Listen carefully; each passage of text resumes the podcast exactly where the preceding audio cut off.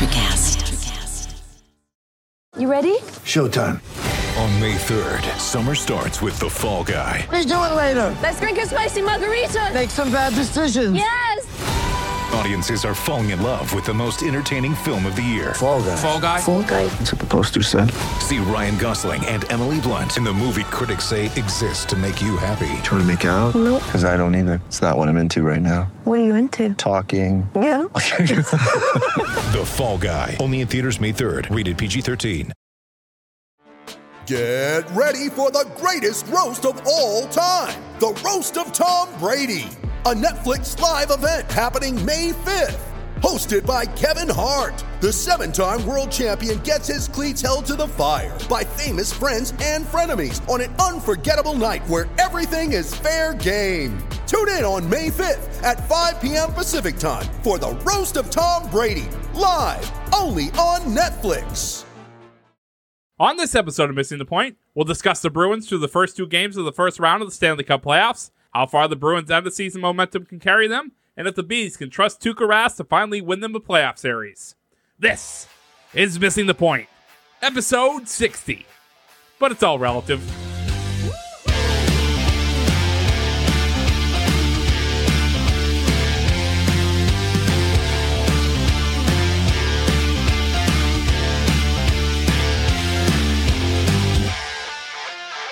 Welcome into Missing the Point. My name's Joe Malkin. I'm joined tonight by Mike Marcangelo, Bob Kelly, and of course, our executive producer, Craig D'Alessandro. And we are here to talk to you guys tonight about a little Bruins hockey. The team in Boston that is doing, uh, could we say, second best right now? Or would they be third behind the Revolution? But nonetheless, the Bruins are in the playoffs and they're taking on the Washington Capitals. And the series, after two games, is tied at one, one to one. And uh, this was definitely an episode we, we wanted to get out almost beforehand, but now we get some games to react to here. And guys, it's been two interesting games to say the least. Game two was won on a Brad Marchand overtime goal, 39 seconds into the overtime period.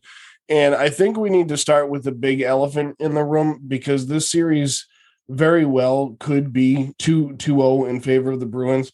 Of course, Washington's a little bit bigger, they're a little bit stronger, but the Bruins are probably more skilled. But the elephant in the room, Mike, is the goalie. Oh, we're starting here.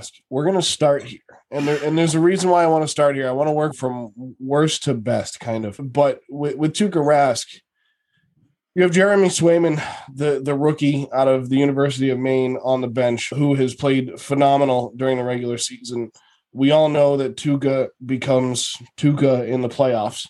And would you say at this point he is already playoff Tuukka?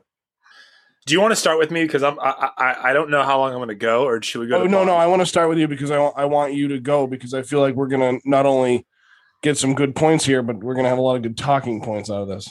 All right, Craig. I'm, I'm glad that you hit record. Like, tu- this is Tuukka playoff, playoff Tuukka, whatever the hell you want to call it. Yes, we are. We are now two games in, right? We are. We are. We see a situation where he's not losing you a game. Sure, get it. He's not the reason you lose, but you want to know what else he isn't? He's not the reason you win. He's not single handedly winning you a game. I get it. Deflections, not completely his fault. But is it too much to ask for him just to make one outrageous stop and save the game there? Because in reality, right now, two games in, Tuukka Rask has stopped 65 of 71 shots for a 915 save percentage.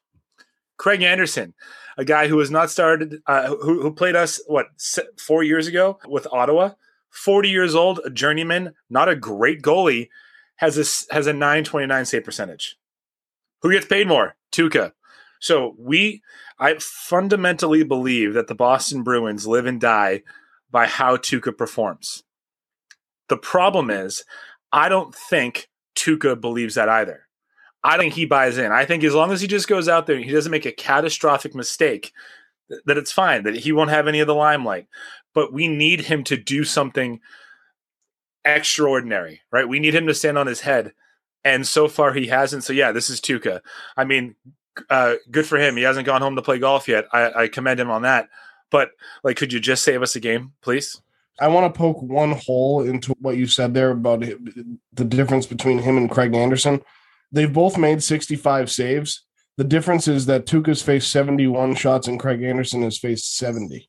Yeah, I'm aware. I didn't use it because it didn't fit what I was saying. I, I Yeah, know that's why I'm using it against you. And I'm going to argue a point that I don't think you even start Jeremy Swayman in game three, and I think you stick with two. Yeah, of course you stick with Tuukka. Of, of course, you give him the chance to go out and earn the money that you've been paying him. Maybe this is the year that he decides. Maybe Game Three is the game that he decides. You know what? I'm sick and tired of having this label of "We wish he was more like Thomas." Yeah, but is he gonna? But he's not gonna do that, Mike. He's never going to be that guy. Yeah. That's the thing is like, we know we've seen Tuukka since before Thomas was even in town. It's the same Tuukka. We know who Tuukka is. It doesn't surprise me anymore. Yes, I still am like, God damn it, Tuukka. But it still doesn't surprise me that he makes these amazing saves. Those deflections and whenever there's traffic in net is his kryptonite, man. And, there's something about it where if he can't get that puck right off the stick, more often than not, that puck's going in. And, it, and it is frustrating at times, but at the same time, it's like, I, okay. So I know we pay him to be that top level goalie, which is why I think after this year, we don't see him in Boston anymore. I think Swayman does come in and take this job moving forward. But for the time being, what frustrates me is the Bruins don't play the type of hockey that they know Tuukka is going to succeed in sometimes. And that's getting rid of those pucks in front of the net, not letting those defensive breakouts, because that's when Tuukka gives up those easy goals. Like Tuukka's always going to be there to make those crazy go across the crease saves with the stick and make these crazy glove saves. But it's those deflections and easy goals that he lets in. And, and it's just frustrating to me that time and time again, this defense lets it happen. That's part of the criticism of of Tuukka Rask is that he's too much of a butterfly style goaltender, which has been a problem because most goalies are butterfly style goalies now. And one criticism I was reading about today of Tuukka is that his back is still not 100%. So he's having a tough time getting to the ice. So you have a butterfly goaltender that can't get into the butterfly position. There it is. Okay, but th- again, I, I really like a back is a weird injury. Uh, anyone who's had back problems, like you know it, right? I get it. But an- here we are, another postseason where we're talking about another injury for Tuukka. I mean, last year again, he left. He had his reasons. I get it. It looks bad. I will always hold it against him for what he did when he returned to Boston, as opposed to leaving for Boston. But we've seen other playoff uh, other playoff fronts when he has cramps, right? Can't make a start. So it's always something. that was that that was the one that killed me, man. It's always something with him. Like to your point, Bobby. Yeah, if if, if the defenders let someone behind them, we all know as fans that instantly it's a goal, right? Just you can count on that just as much as you can count on the fact that oh, it's playoff time. Something will be bothering Tuukka, and it will be something that we that they can use in in their narrative. Because I'm not the only one that has one at the end of the postseason that says, well, yeah, well, you know, his back wasn't 100. percent well, how, what is it then? Stop paying him eight million dollars a year. Like, th- stop, please. Well, so he, I mean, we have to agree that he's a world class goaltender. I, I mean, Mhm. it- because he doesn't show up in the playoffs doesn't mean he's not a world class goaltender. And and we we're going back and forth on this because Mike, where where you started this segment with how much he's turning into Tuukka, and then you said, well, we got to give him a shot to earn that money. Well, now it's back to, but at what what reason has he given the city of Boston and the front office uh, to keep putting him out Yeah. there? The fact that he's a world class goaltender really is the simple answer, right? But then the the next thing I would say is all these people that are calling for Swayman that want Swayman in goal for game three. Well, okay, Swayman's been great. He's been phenomenal. And there's a reason why Jeremy Swayman became the backup goaltender for the Boston Bruins in the playoffs. And it's because of Tuukka Rask's injuries and Yaroslav Halak's bout with COVID. And that's when Dan Vladar and Jeremy Swayman took over. And you're looking at a rookie. I, I when when you have this type of situation in sports, I always equated back to uh, the movie For Love of the Game when Billy Chapel's throwing a perfect game in the ninth inning with two outs, and the New York Yankees send up the rookie. Well, why do you send up the rookie? Because he's got nothing to lose. He's not thinking about anything. All he's thinking about is going up there and, and putting the ball in play. And it's the same thing with Jeremy Swayman. That's for the regular season. When you put him between the pipes in, in the postseason, how do we know what he's going to give you is better than Tuukka Rask? Yeah, Bobby, I, I don't want to speak for you, but like, I don't think either of us are calling for Swayman to start, right? I think I'm not saying I'm not saying you guys. This is an attack on the, the Bruin fans. collectively on this show, I think what I'm really just begging for what appears to be what it feels like is the 10th season in a row is for Tuukka to show some balls, right, in, in the playoffs. And the reason why I get baited into this, and I said uh, before on this very show that I don't care if the Bruins win every single regular season game. I still think Tuukka is going to do what he usually does in the playoffs. Yep. But after Swayman started and Tuukka came back, he was pretty much lights out. It, it, it felt like he took to that, right? He was like, well, this is my job. So a little of that onus was finally being put on him. But now, again, uh, don't get it twisted. It's not his fault that they lost either of these two games, but he's he's also not the reason that you won them. So, so to go for on Swayman too is Joe. I completely agree that like, listen, Swayman's stats in the regular season were absolutely lights out. This dude had a 1.5 goals allowed against. Save percentage was 945, and he was seven and three. Like absolute lights out. I'm pretty sure he had two shutouts this season. So, so absolutely lights out as a rookie goaltender. But you never know how a rookie is going to react to the NHL playoffs. It's the same thing in every single sport. The playoffs are a different speed. I, I do think if to to elaborate on what you just said, Mike, I do think if we ended up losing that game last night, which thank God we didn't, I do think we see Swayman in game three, not even because of the Tuukka performance, more because of the energy that I think it would have brought the team. To have the rookie goaltender in there, I think it would have changed everything about how they were playing. But winning that game, you know, definitely gave Tuukka another night. There's no way we see Swayman in game three. No chance. Like statistically, I think what I'm saying to you, I'm, what, the reason, the arguments that I'm making are like the gut, right? They're the eyes of the gut. They're just what you've seen. Statistically, he gives you the best chance to win a game. Sure. Bar none. And you don't want to run the risk of ruining a rookie too early on by putting him out there and having him go, let's say 0 2 or 0 3 in this series, right? Because that, if, if that lingers, then you're really screwed. You don't have, you don't have a plan for Tuukka. I just think my biggest criticism as, as now, you know, right now, I think it holds true is he makes really bad, like really hard saves look easy. He does. Give him the credit. He does that. But he also makes really, really easy saves look hard and lets easy goals in. Five hole is, I mean, it's it's just it's open season for him. Upper net stick side Yeah. gets him every single time. He cannot get that stick up there to save his life. He can't do it anymore. And, and, and again, I'm not a professional athlete, right? We all know that. So like, let's before we start coming at me for that, just I'm aware. However, if you know that you have one tick, one thing that is your kryptonite over the span of, you know, this has been since the 2010 playoffs against Philly, right? The same things have been happening. Like, fix it. Just fix it. Do something to improve your chances of that not happening again. And from where I from where I sit, he's just content being a guy who's on a team that wins as opposed to being the reason for that team winning. And we've seen that with a lot of keepers in the past, right? Like there's a lot of tenders, goaltenders, Patrick Roy, Henrik Lundqvist, Jonathan Quick, even. He was an animal. Yeah, well, no, and that's why I'm bringing those names up because I mean those are really all.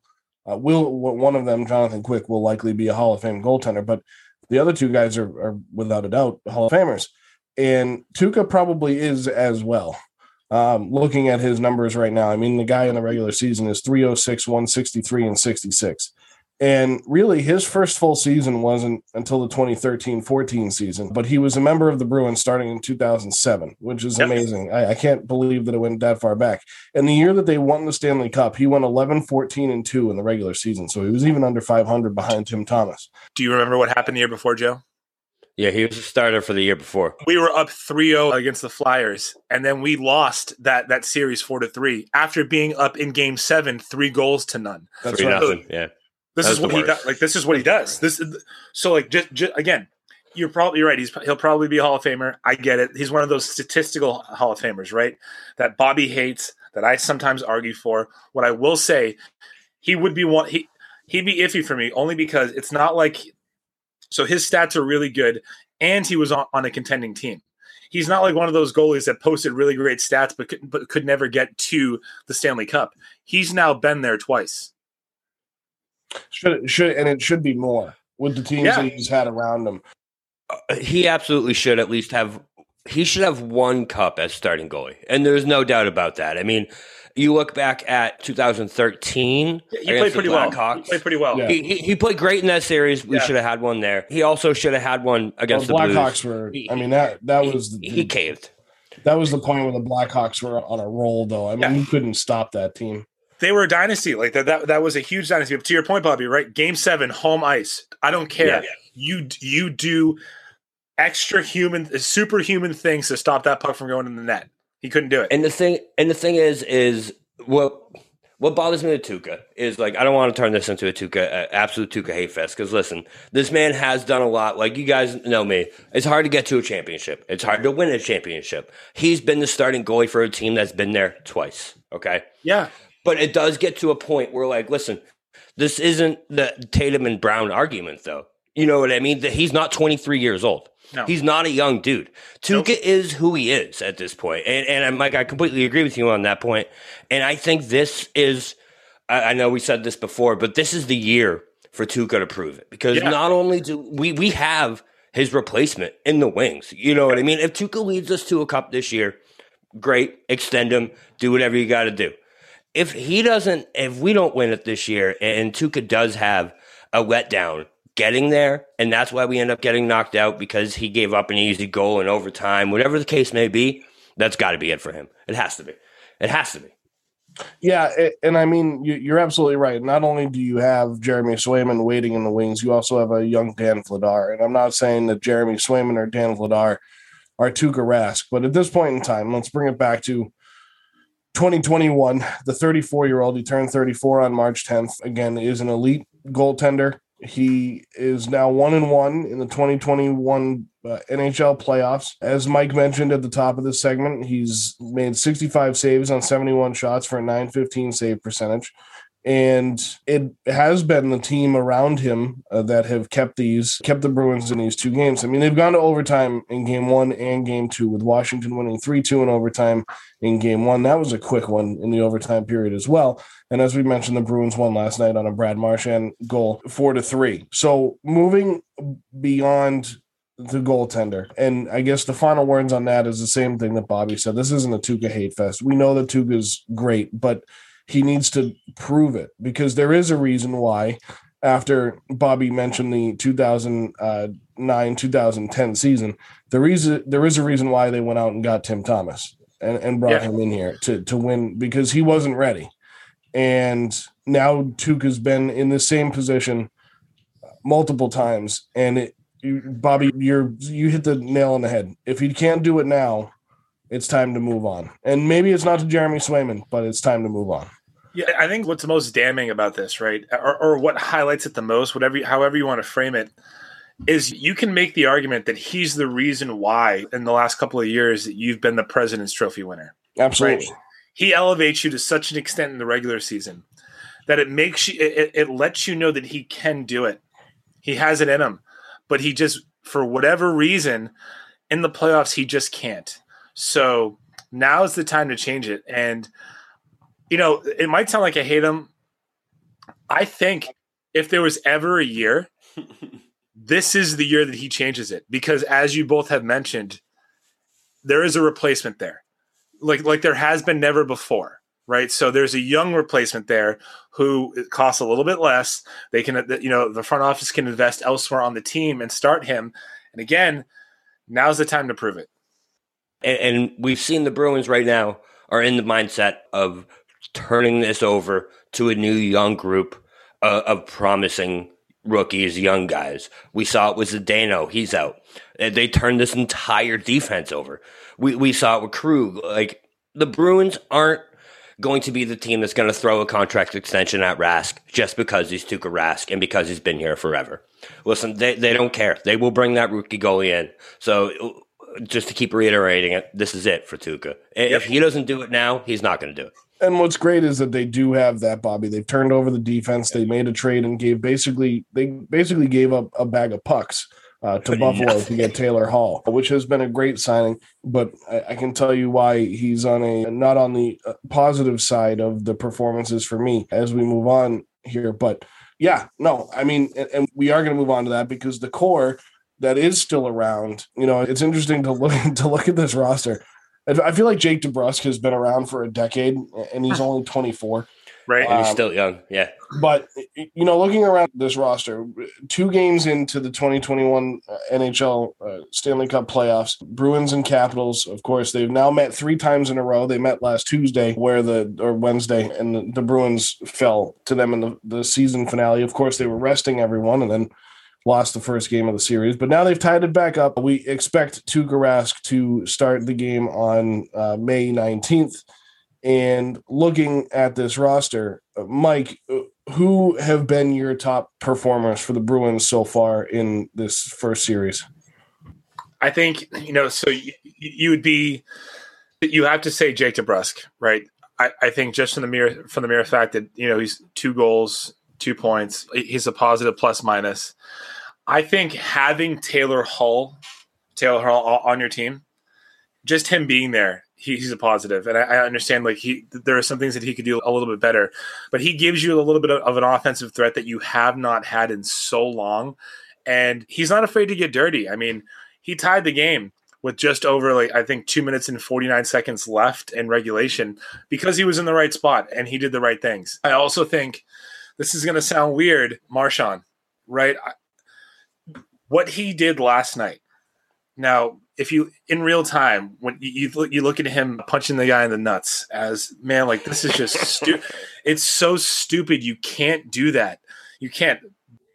And Mike, you're talking about the guy that was licking people's faces two years ago. Yeah, but like you're thinking, okay, here's that guy again. Here's that guy that you know you I, barely we love that guy though. Kinda. But, but last night it felt like he did what he did to get his team back involved because he 100%. knew that, that Tuukka was under siege. That the, the Capitals for the second game in a row came out firing, and the, the Bruins were kind of flat, which is odd. You know, it was what tied two two at the end of the first. It's hard to say, you know, after the fact that they were flat, but they were. So he did the things that he needed to do in order to instigate and to get his people fired up, and that won't show up on a stat line. But I think for that reason, that he, he's in the positives. That that game literally had the ability, the game to be a like 15 goal thriller, and the, I think that's where you're absolutely right, Mike. In in Marchand being on close to the top of the list. Of course, DeBrusk, Nick Ritchie has had a great series so far. Grzelcyk and Pastrnak. If you look at the whole roster, even though it's one one, there's only two offensive players on the Bruins right now that don't have a point, either a goal or an assist, and that's Sean Kuraly and Chris Wagner. And Chris Wagner is only playing nine nine and a half minutes a game, and Sean Kuraly is only playing eleven minutes a game in the first two games of the of the series. Which, of course, I, I look at the other side of the ice, and forty three year old Zdeno Chara still playing sixteen minutes a night in the playoffs, which we'll get to. But for me, I, I, I agree with you, Marchand. I mean, I, I think in a situation like that, Mike, where you need to, it's like a manager getting himself thrown out of a playoff game in baseball. Yep. Right. It's like, I- mean, I can't even pick out an, an NFL or an NBA equivalent, but that's basically what it is. It's getting your team fired up around you to take the focus off of someone else. And if we're taking off the, the focus off of Tuukka, I'm okay with that. And I think you two are as well. But it's Marchand and Mike, you had written down Bergeron as well. I mean, I, I just think because he has the C on his chest, you have to put him in that conversation. He's scored a goal. He's playing 20 minutes a night, 19 minutes and 59 seconds to be on average. He's playing the second, third, third most minutes, fourth most Yeah. minutes for the Bruins. And that's what it means to be a Bruins captain. And he's putting the team on his back and uh, while at the same time allowing his teammates, the Marchands, the DeBrus, to make their impact where needed.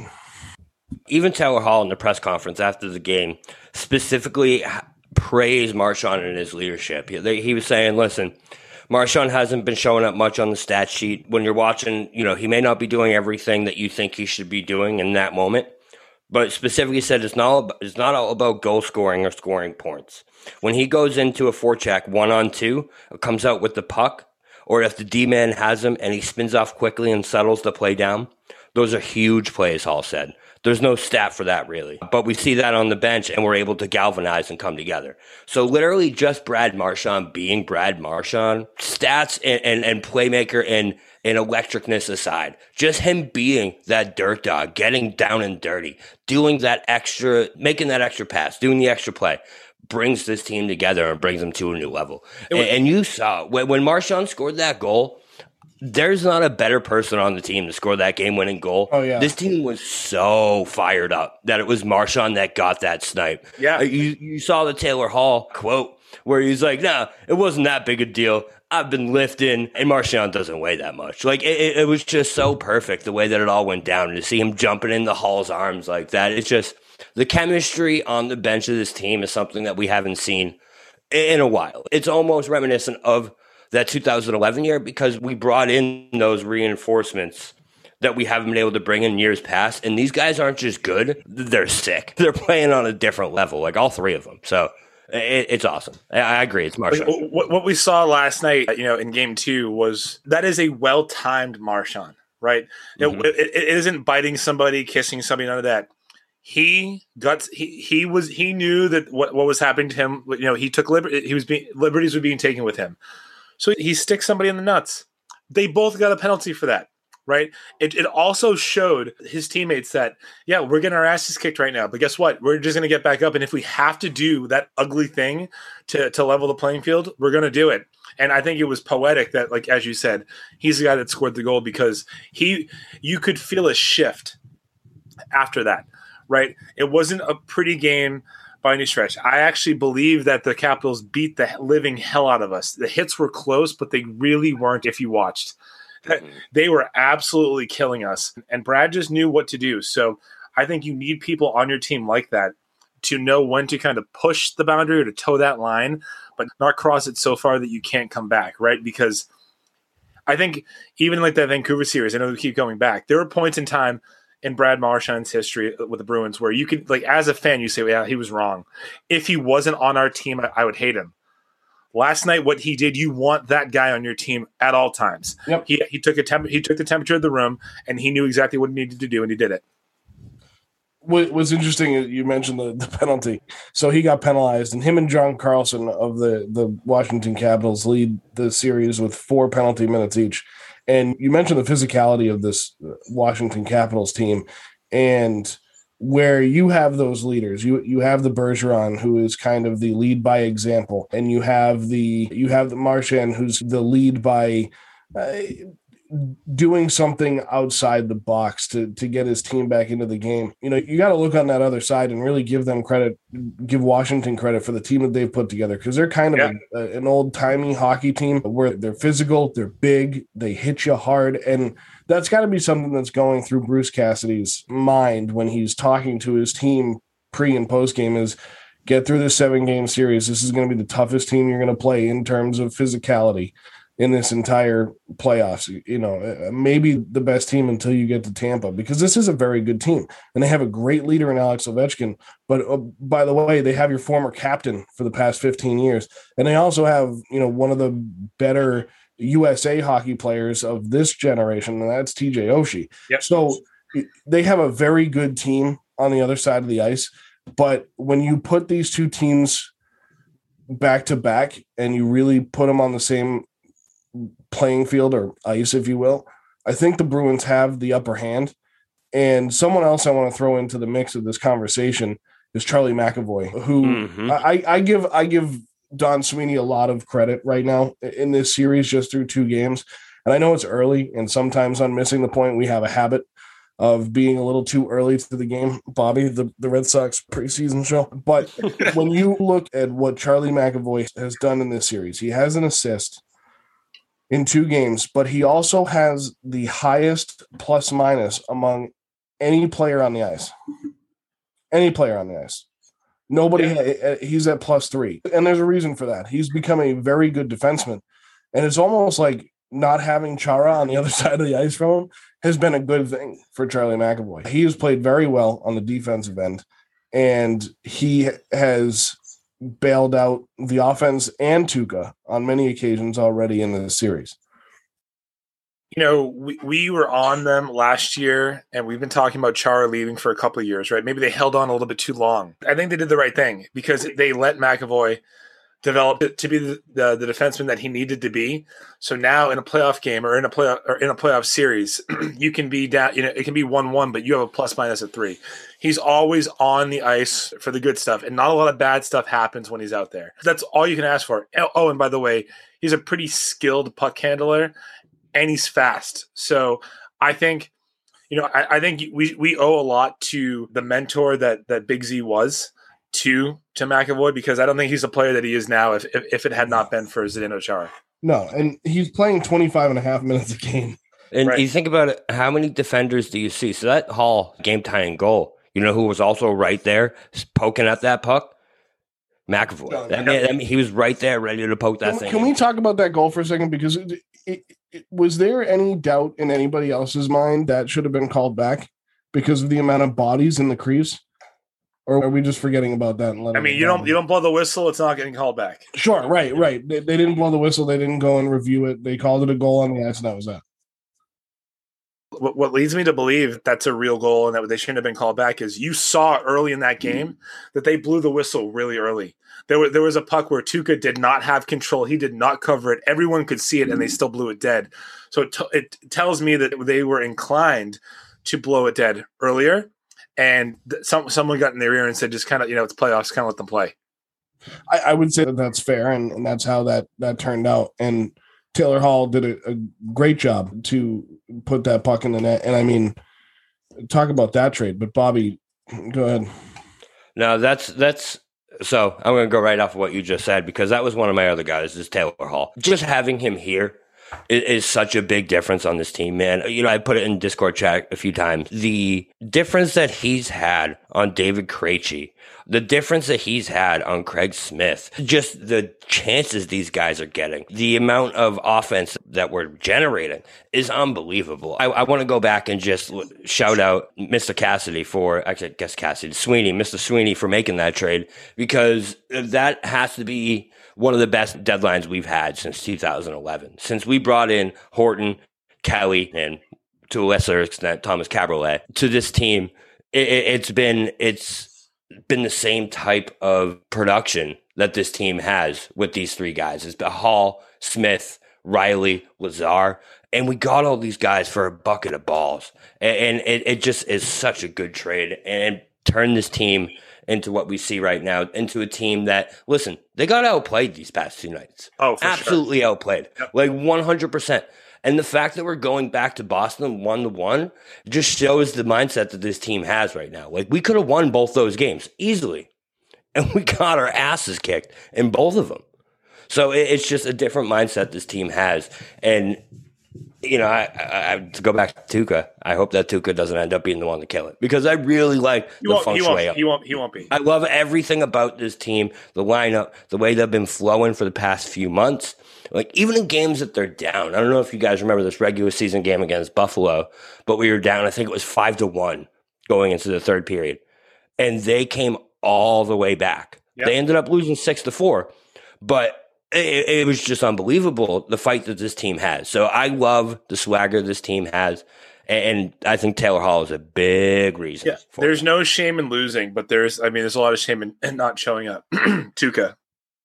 So, what's interesting about Taylor Hall is he's been in the NHL since 2010. Was drafted by Edmonton. We all remember it because they everybody was talking about the Bruins trying to get this Taylor Hall kid out of uh, Calgary, Alberta, and it's just interesting that they've had to wait 10 years, 11 years uh, to finally get him on this team. And he's such an interesting personality because if you're listening to this podcast, you don't know the Bruins, you don't know T- Taylor Hall. Taylor Hall has kind of been he's kind of underperformed his entire career, Oh, except for except for the MVP season when he won the Hart. Trophy in 2017, 2018. Yeah. So I think one of the big things with this kid is that everybody thought he was going to be the guy when he came into Edmonton, and Edmonton wasn't good enough at the time. And obviously, they had the first pick in the draft, and he just never became the guy, and he just kind of puttered out in Edmonton. Goes to New Jersey, plays four seasons, ends up in Arizona, then Buffalo, and now he finds his way east to Boston. So he's kind of just been making his way south and, then east again. So with the way they acquired him and the team that they already had here, there's no reason for T- Taylor Hall to be the guy. And one thing that I was reading from one of our one of our one of our friends that we like to talk about from time to time on the show is Tony Massarotti on 98.5 The Sports Hub was that he brought up that press conference, Bobby, that you brought up earlier when they asked him about Marchand's goal. And, you know, Taylor says, I had a skate issue at the beginning of overtime and I couldn't be out there. And I was just really happy to see Brad score that goal early, get us out of it, and then you know, he comes over and jumps on me. And then he had that quote where he said, you know, I've been lifted and he doesn't weigh much. And it was just kind of a, a fun quote. But Tony Massarotti brought up a good point because he also mentioned in that snippet, it felt like I had scored the goal. He was on the bench and the team scores to win a playoff game in overtime. And they come over to the bench to celebrate as a team. And Marchand just finds the first guy, and it's Taylor Hall. Yep. And he dives on him on the bench. And now to to, to me, and based on everything I've read, seen, watched, heard, that is Taylor Hall understanding that he does not need to be the guy. Yeah. That is him understanding that he is just part of this team. So Bobby, you said it perfectly. That trade deadline, they went out and got guys they knew that they could get for nearly nothing and pulled it off and every single one of them has been playing well here down down the stretch. And it's worked out. I think with a shorter season and the teams that they've been playing i think that's helped as well. But one guy you mentioned was curtis lazar who in two games has an assist one point obviously. But on the season he played in 17 games had two goals two assists. He was playing 12 minutes a night. And th- those are pretty good production numbers for a guy that's that's playing 12 minutes a night 13 minutes a night. So Bobby, I'm with you. I, I like this lineup from top to bottom, offensively and defensively. And prior to this season, when everybody was up in arms that Zdeno Chara left, I think this is where I make an attack on the city of Boston and its fans. I think that this city holds on to guys too long, even if it's for the right reasons. And it's interesting because we didn't see that when the Angels let go of Pujols the other day, and he had been there for ten years. Different situation, much different situation. He didn't win him a cup. I understand that, but I think Mike, you said it earlier in the show. I think Zdeno Chara leaving was one of the best things for McAvoy because it was time for Yep. that to happen. And who knows? I mean, Chara's doing great with Washington, but he may have been he may have held the Bruins back. I'll say it. Just throw it out there. I mean, I, I will. I won't go that far. I, I will say that based on what he signed for in Washington, that's why it surprised me that he wasn't here. Right. Sure. But seven hundred ninety-five thousand. however, you know, it wasn't that he was asking for the world. I think that's I think that was the shock. But yeah, listen, he's not young, man, and and like his best days are far behind him. We get it, but it's good to have someone like that on your team that's been there, that's been that's been in the trenches in in a deep playoff run. You know, we still have Bergeron, Marchand, and to some extent Tuukka, right? He's been on the team, so like he can, well, they can tap into it. He can just tap out. But Bobby, you were going to say something about Zdeno? Yeah. So the thing with Zdeno is, I think the biggest problem is yes, for the production we could have had him. I mean, for the money he got paid, like I guess I'm surprised we didn't at least offer that. Yeah. But the style of play doesn't fit the way Zdeno plays the game anymore. The way the Bruins are trying to play is get up and go. You know what I mean? Like we're beating teams to the puck. We're not this dump and chase. Let's beat the crap out of you. Go get the puck and force the puck at the net anymore. You know who's like that? The Capitals. So that's why I think that you see Z playing like he is because that style of play that they play, it reminds me of those old school quad dump and chase teams. You know Yeah. what I mean? Like they just dump the puck in, they beat the crap out of you, they take it from you, and they score. If that's not going to work, then they're going to forecheck the crap out of you, try and beat the shit out of you, take it from you, score again. So it's just that same type of mindset that the Capitals have is why I think you see Z succeeding. I really do think, Joe, to go back to your point, that if Z is on this team, we don't have that same giddy up because we'd still be trying to make Zdeno be Zdeno. You know what I mean? Like you saw in years past, he slowed this team down time and time again. That's why I do think it was time.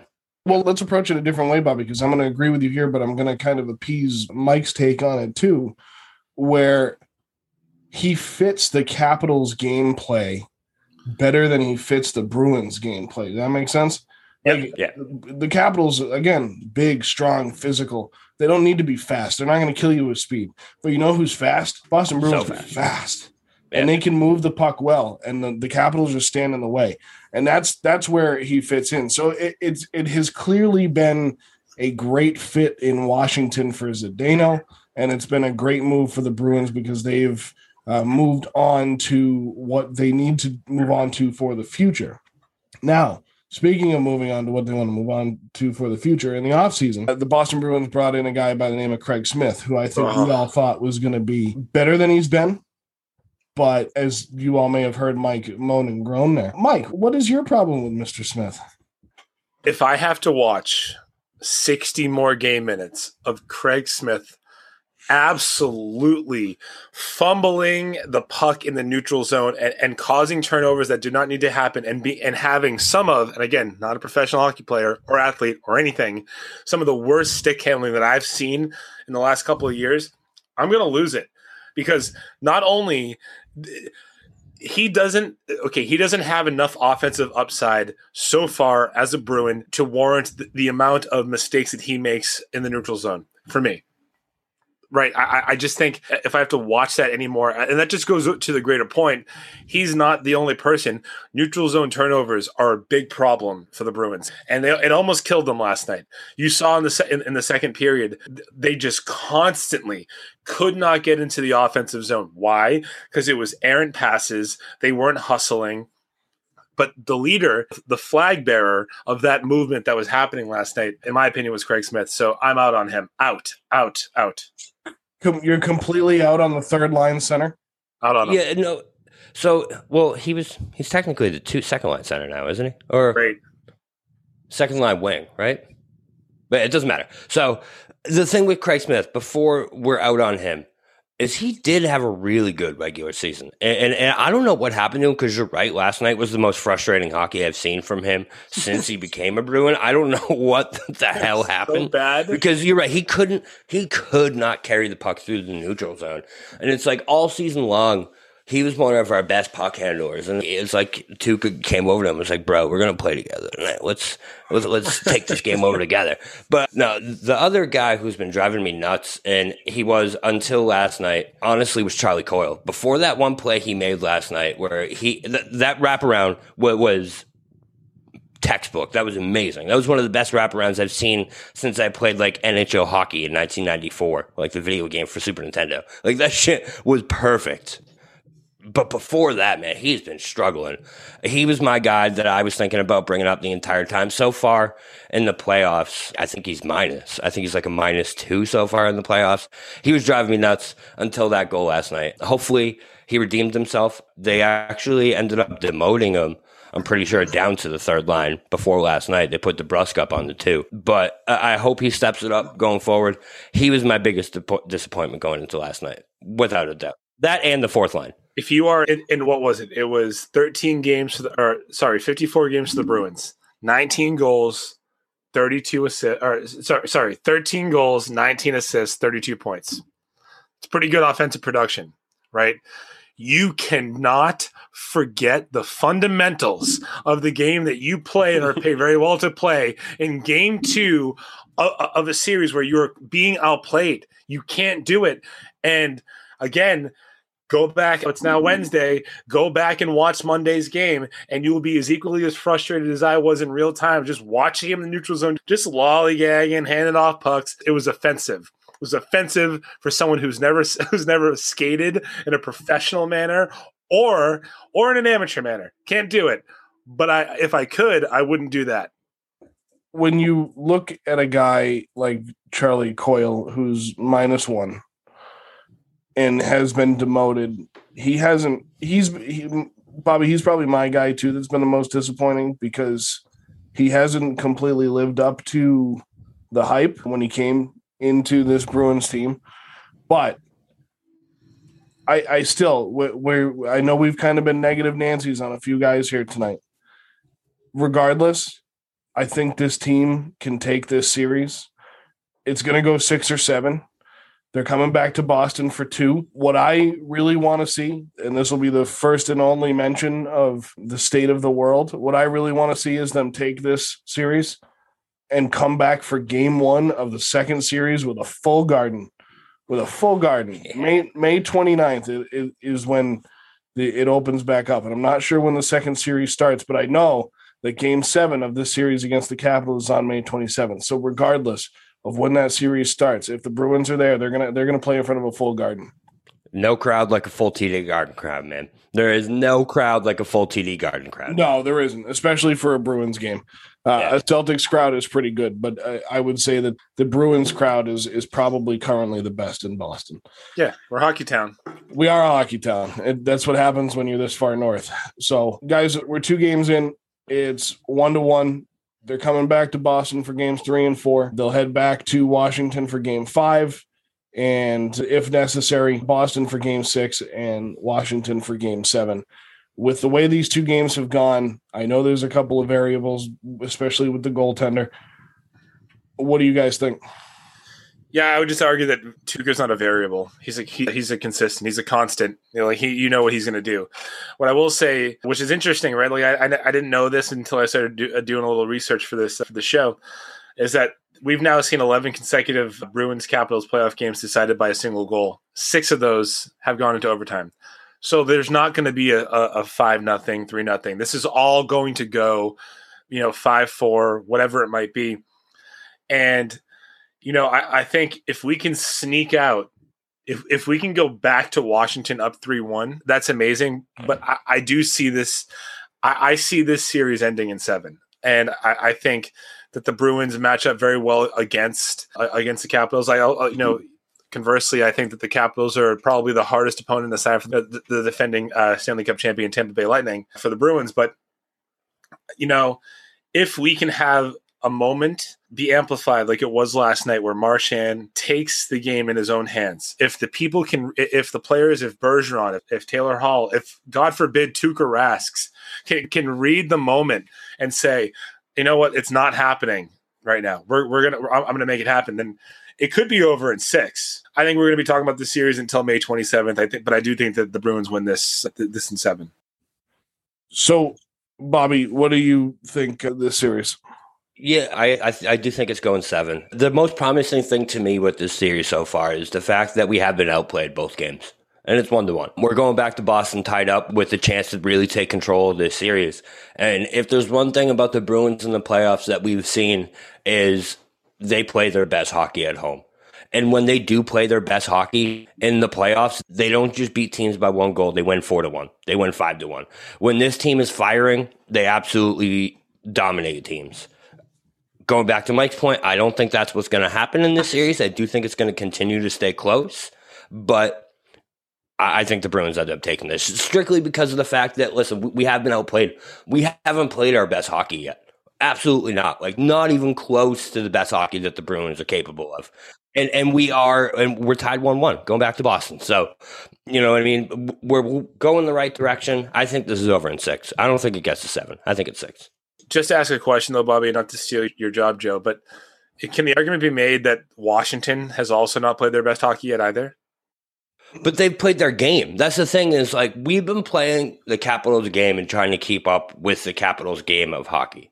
We haven't played our brand of hockey yet in this series. And the only time we've seen them play it was in the overtime last night where we ended it in 39 seconds.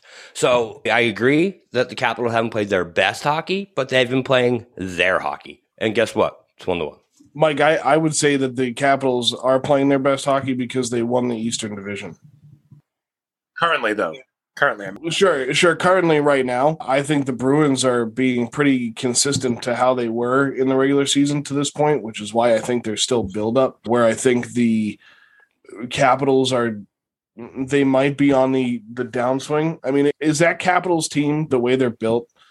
Uh, this is kind of a rhetorical question. Are they built to win a Stanley Cup this year? I don't think so. I don't think they're built for stamina. I think they're built for f- just brute force. hockey's weird though, Joe. You like you know it, right? You and I have Sure. actually conversation. Like, it just takes one thing to happen, and then like, let's say, what if Tampa gets eliminated? What if the road opens up? I, I could see a situation where, like, I don't believe that the Bruins can win a Stanley Cup right now. So I hope that you save that, Craig, one for when they do, and you can use that against me. But I mean, if there was ever a, a, a season where if something, if, if a team catches fire, you know, it feels like it's hard to bet against Ovechkin. It just is. Oh yeah. Oh, without a doubt. That snapshot yesterday was Yeah. that was wild. I mean, he's he's probably still the best player in the NHL, like single best player in the NHL. he's I- the best offensive player in the NHL, no doubt. Oh, sure. He's the most feared. How about that? Like in a crunch time now, because he now now he's a champion. Right. And it took him a long time to get there. And he was always kind of that guy. He always was a pure scorer, uh, as Bobby just alluded to. But one one other thing I want to point to is the fact that I, I know that these teams play each other a lot during the regular season, but the way that the way that the season was formatted this year, they played eight games against the Capitals in the regular season and were four two and two. So they picked up ten points against this Capitals team that ended up finishing uh, first in the East. So it, I, I think it goes seven, Mike. I'm with you, and I think the Bruins take this. And I think we're kind of being homers in that way. But I think after last night, what we saw, I think Bobby is absolutely right. They, they haven't played their best hockey yet. They're coming home for two, and they there's probably no better team at home in the NHL than Boston. And even with the amount of fans that are going to be there, it, that place is going to be rocking. This is the thing, man. Like, it, like earlier in, in the early playoff series, right? Everyone on, on the Bruins they tap into that extra gear. They all do more than they actually can, and they're they play better than they, they normally are to get them to the Stanley Cup. And then when they need, again, uh, this is this, it, it sounds like I planned this, but then when they need their goaltender to do the same thing, that he can't do it. So I will not be surprised if the Bruins get to the Stanley Cup if they win every series in seven, and then they get there and they're all gassed because they've done more than they've been more than anyone thought possible to get there, and now their silly putty goalie j- just does what he what he always does. So I, I think I don't think we're homers though. I mean, I look, listen. Two out of the last what was it? Two is it two out of the last seven years or two times in the last decade the Bruins have been Presidents uh, Cup winners, Presidents Trophy winners. They're a really good team, and uh, Cassie's a really good coach, and and Rask is a really good regular season goalie. Let's just see what happens. I think in the first two series, like you always do, you see that the players in front of Rask do more than they are normally capable of to get them to the next. And when they have to turn back and rely on him, they can't. So that will be their downfall again, is my prediction. I know it's glass half full, but Mike believes that Tuukka needs to stand on his head. Marchand needs to uh, start stick checking guys in the cup, and the young guys need to keep producing. And and Bruce Cassidy needs to keep being the coach that he is. I, and I think we'll get that. And I'm with you, Mike. I don't know if this is necessarily the team to win the Stanley Cup, but they're at least moving in the right direction. And that was very quick because you know coming off of last season where things kind of fell off the rails in the playoffs. They were playing very well, and then with the two canoes and everything else. Yeah, why did they fall off the rails? Let's not go back into that. But I, I, I think like if we just Bobby, I know that you have your last word, and I'll kind of throw this to you. What an interesting transition it has been this season because for the first five games of the season, the Bruins could not score even strength. They could not. They were a mm-hmm. terrible five on five offensive team, and now they're really good. So, like, credit to Cassidy and the entire squad for turning it around. And, you know, for this game even happening because they played their asses off all season. They played above themselves, and I think I think they'll do it a couple more times. I do think that this team does have a chance, and and I'm going to go back to what Mike said a little bit earlier. Is the Bruins and Capitals have played all one goal games the last eight? You said 11. The last eight times, eleven, times. Yeah. That goes towards the Bruins' advantage, in my opinion. This team is a team that, when it comes down to it, in those one goal games, they pull them out. They find a way. They they always get that late goal. They always find a way to push it to overtime. No regular season overtime is different, but how many times in the regular season did you see this team get that extra point because they scored those two goals in the third? Yeah, they ended up losing, but guess what? They got it to overtime. Overtime in the playoffs is a whole different animal. I do see the Bruins making a run here. I really do.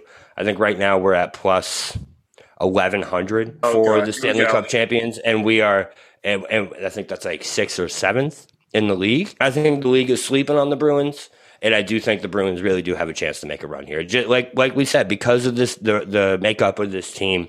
It really does remind me a lot of that 2011 team where it just feels like they're a hockey family. They are a don't. team that they don't have Tim Thomas. I know. I get No, it. Just a goaltender. They, they, they don't have a goaltender with balls. How about that? Like, never mind Tim. We don't know, but we don't know that. That's not true. We don't know that, Bo- uh, Mike. We we don't know because Swayman could. And we haven't seen that yet. And what I hope though is that the rest of the team just has enough balls to get him through. Because in years past, man, they haven't had a supporting cast like they have right now. You know what I mean? Like, listen, I know Kevin, what was it? Kevin Hayes or Kevin Hayes is awesome, or you know all these guys that that we tried to pick up in the past that were our trade acquisitions.